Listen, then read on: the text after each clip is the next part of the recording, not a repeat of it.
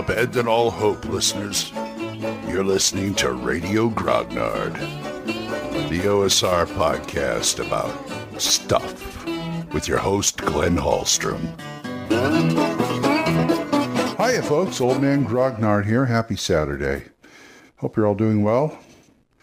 Yeah, we had a nice show yesterday with Mark Hunt talking about gangbusters. Got me thinking about firearms firearms in any game and the way different games run it.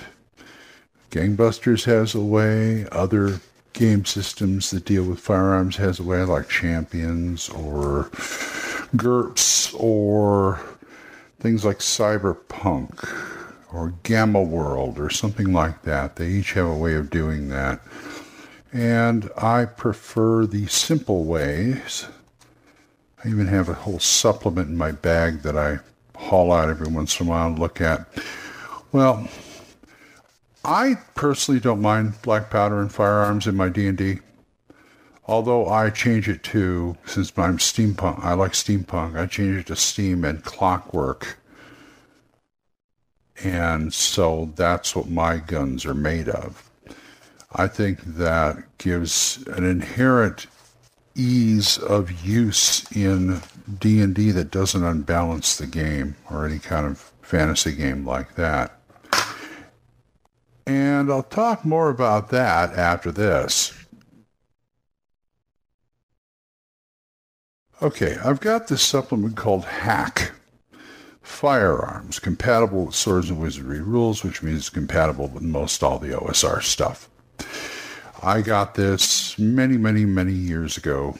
This is by, this is by Reverend Dak.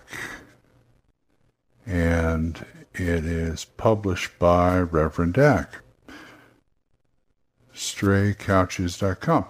And these are the guys that publish the can't remember the they a little z it's it's it's a, a digest size zine type thing just for for firearms. This is the only thing they put out for swords and wizardry because usually they put out zines and stuff for dungeon crawl classics.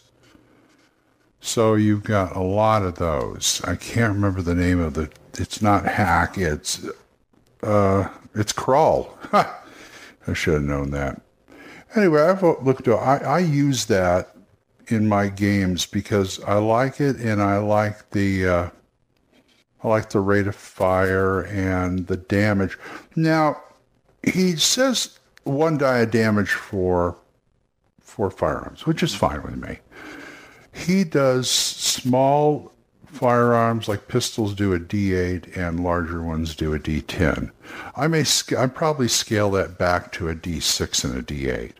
D10 for something really, really big, like cannons, things like that. Rate of, rate of fire doesn't really bother me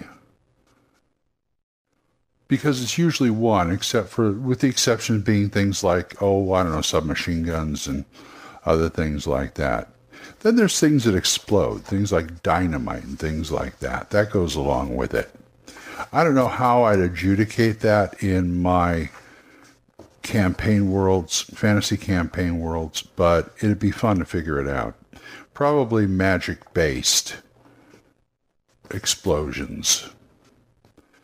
Although it would be interesting to see something like a steam bomb or something like that. But rate of fire and other things like that really don't bother me. I'm looking through Gangbusters BX Basic Edition right now and Let's see. Let's come to some. Okay, melee and missile weapons. Like, he says you can play all d6 damage for everything, but he also gives you the. Mark also gives you the option of doing variable damage, which I, I always do because that's the way I was. That's wired into me. Because start with 1E, 1E ADD. So variable damage I'm, I'm used to. As a matter of fact, I was surprised when I went back to basic and the other OSR clones that there is no separate damage for small, medium, and separate damage for large creatures. I was so used to that. And it's like, well, what are the damages? Oh, it's all one? Cool. I mean, you've got things like uh, rate of fire on a machine gun is two, and it does a D10. Now, according to this, let's see, machine gun says here it may spray and fire burst, but it doesn't say anything else. Now, I would probably have to adjudicate that. And things like, let's see, he's got a straight, uh, he's got a Derringer and revolver. They both do a D6. I can handle that. Rate of fire is one. The Derringer is a five foot range, and the revolver has a 50 foot range. That makes sense. That that way, he says, quote unquote, revolver that covers everything from a 38 to a 45 to whatever else they have.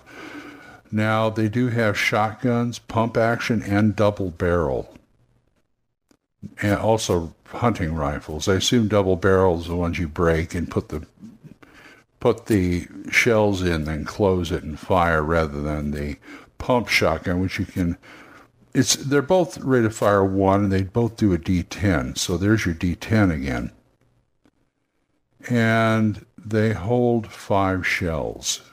This is ammo five, and I always thought that pump action shotguns took more than that. So maybe I'm wrong. They have combat rifles that hold ten, but those are rifles. That's not a shotgun. We're not talking about shells here. So, uh, you know, I find these real easy to adjudicate in my game. Because if I'm doing steampunk, to me, that automatically lowers the effect. Because there's a lot of people who say, oh, you don't put black powder, you don't put those kind of weapons in your game. First of all, they say it's not the fantasy feel. Well, you don't get the feel of the fantasy. Well, I can debate that. I don't want to, but I can debate that because if you're you're leaning more towards steampunk like I am, sure, you're damn right. It's it's part of the feel, but they also say people people learn how to make these en masse, and pretty soon da da da da da da da the economy's off, and yeah yeah yeah yeah. You just don't like the idea of guns in your fantasy, okay? And they also say, well, it's known that you could put a bullet through a pl- plate armor. Not the way I do it if I'm going full steam and clockwork, I can lower the damage so plate still affords you some damage. It's not going to go right through.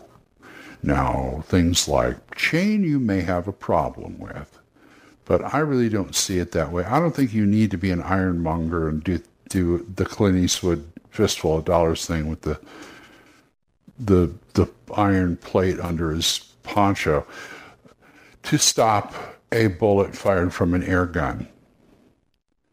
Now, steam cannons, they're another story altogether. I may even have steam rifles that are kind of, well, in my world, they're kind of new, and uh, most people, you know, do the clockwork thing, do the air rifle thing, where they pump it and then boom, you know, you have. I can even make a, like a, a, a blunderbuss type affair with with guns like that. They, you know, kind of like pirate guns and things like that. So I could see that. But on the whole, I think I think those kind of ranged weapons are okay. They're slug thrower weapons. I mean, to me, if you got bows and arrows in a game, why not slug thrower like early guns, like Renaissance and earlier guns? Cap and ball, those kind of things. And that well, that's getting into black powder, but but you you know what I'm saying. There's nothing wrong with that. I would because you know still if you're still doing just steam and clockwork, you can still have malfunctions. Maybe that's why people carry bows and crossbows because they're a little they're more reliable and they're time tested. These things, these gun things, they're they're unreliable. And if you do do pl- black, we go full black powder in your in your game, which I which I envy. I I I will do black powder if I can get away with it. If my players let me get away with it. But if you're going full black powder, you're going to have a whole lot of f- disaster fun going on in your game. You're going to have duds. You're going to have explosions. You're going to have misfires You know, you're going to have all that. And to me, that as a game master, that's fun, watching the players struggle with that. And I, I personally, I like demolitions. I like, you know, I people who are demolition people. So anyway, that's my thought on it. So go ahead and take that. I'm going to start my day. And if you want to talk to me more about this, you can get a hold of me at oldmangrognard at gmail.com or drop me a voicemail on Anchor. We're monetized, so as little as 99 cents a month, you too can support this program, and I would thank you. And thank you again, Jonathan, Oliver, Mark, Gilbert, Juan Carlos, and Daniel for supporting me. Don't forget Mark C. Waldring's podcast, The Yawning Albert. Thank you guys. I appreciate it. So until I see you folks next time, keep the dice warm, and I'll talk to you later. Bye-bye. Questions? Comments? Send them to oldmangrognard at gmail.com. We'll see you next time when Radio Grognard is on the air.